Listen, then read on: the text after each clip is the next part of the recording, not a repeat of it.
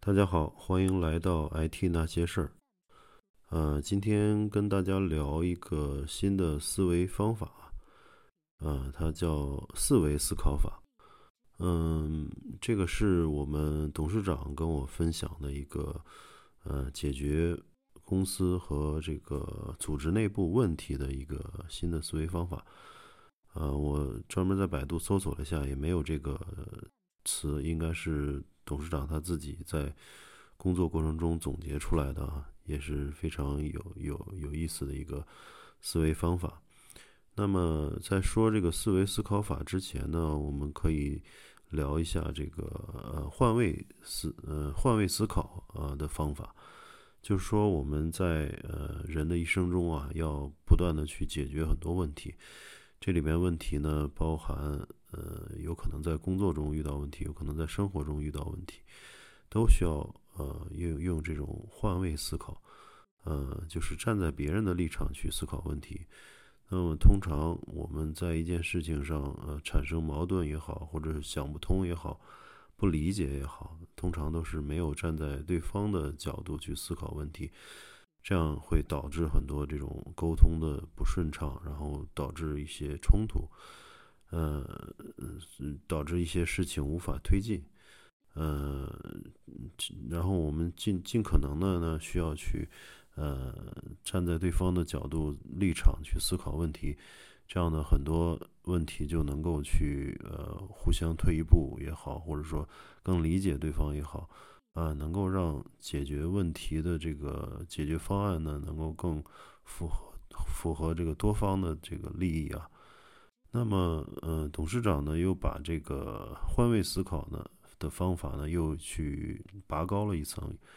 引申了一层啊。他的这个思维思考法里面四个维度是呃叫长度、宽度、高度和时间。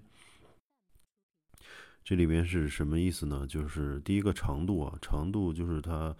意思就是呃上公司内部的这个是或者组织内部的上下游关系。我我们可以呃看成一个公司的整个各个部门一个链条啊，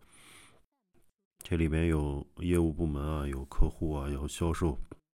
嗯，市场有人力资源等等。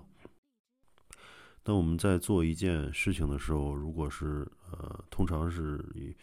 呃涉及到调动公司各个部门资源的这种需要跨部门协作的时候，那很容易会产生这个冲突嘛。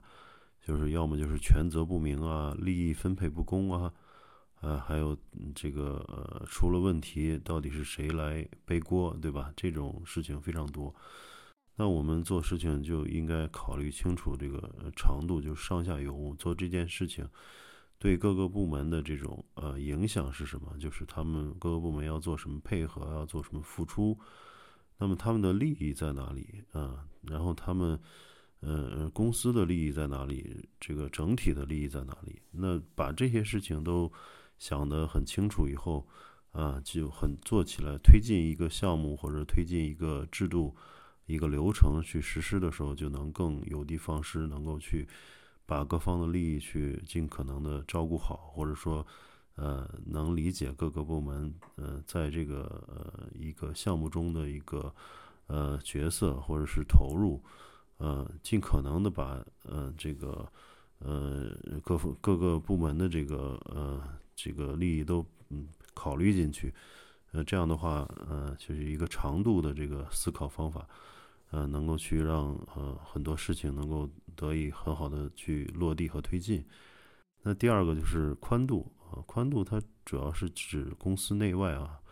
当然也包括行业内外。如果是行业内的一个。大的龙头公司啊，那我们去看一个事、一个事情或者一个项目做或者不做，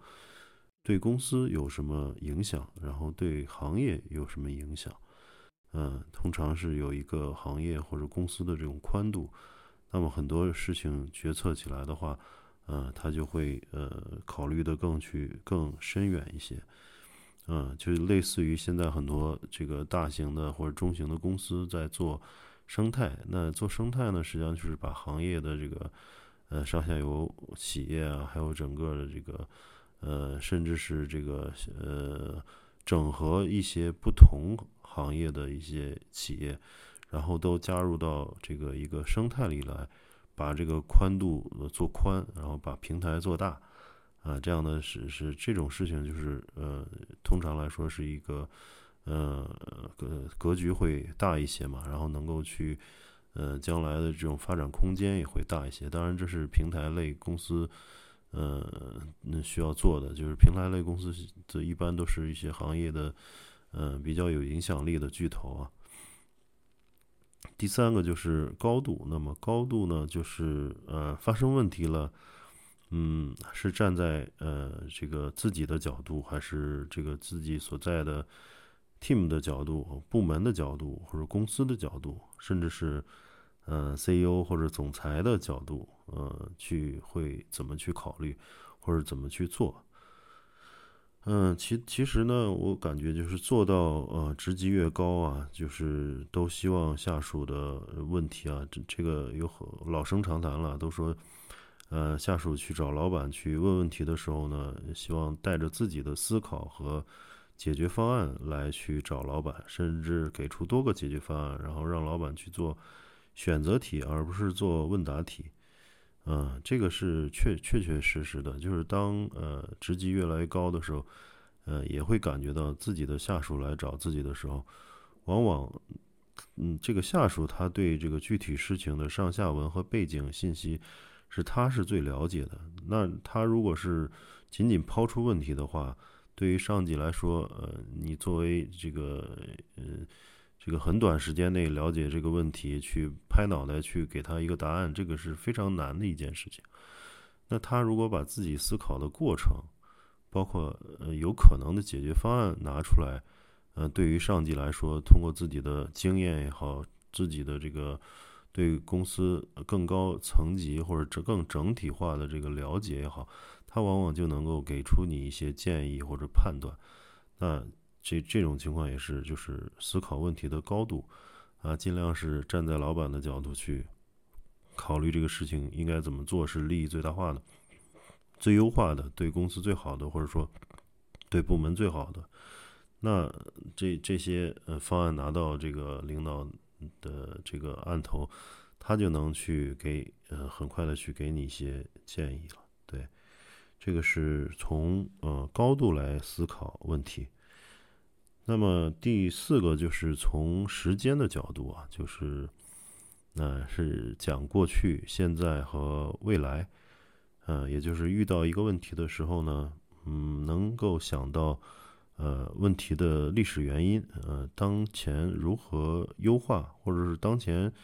为什么还存在这个问题，一直没有得到解决，呃，这个问题对未来呢又会有什么影响？啊，因为公司很多公司啊都是这个发展了几年几十年，呃，公司越来越大，人也越来越多，那很多事情呢并不能一次性的去解决。那么放在历史中去看，能否有一步步优化的可能性，也是非常重要的。这个和一个国家、一个组织、一个呃这个。公司都是同样的道理啊，就罗马并非一日建成的，包括愚公移山也是讲这种毅力啊。然后有人看过曾国藩的这个故事，也都能感受到曾国藩身上那种坚韧不拔的这个呃这种性格特点啊，所以他能够把自己发挥到非常好的一个一个一个状态，呃，就是。嗯，现在从当前来看，就很多事情啊，嗯，这个不可能，呃，非常完美的去解决。那么，能解决当下的这个，呃，能在当前的大环境下将这个事情，呃，嗯，将这个周围的资源用好，能尽可能的去把，呃，自己的这种呃个人能力发挥到极致，呃，其他呢就只能交给命运了，对吧？嗯，所以这个也是我们可以把很多问题放在时间的长河来看，我一点一点的去优化，嗯，有韧性、有毅力，然后逐步的去解决问题。嗯，也许就是这个在你你在这个公司或者这个组织，呃，若干年后发现一切都是这个水到渠成了，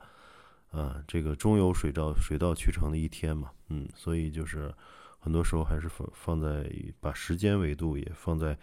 呃解决问题的思考里来做一个因素。好，那今天就先聊到这儿啊，我们这个可以呃呃各位听众可以这个回去思考一下，就是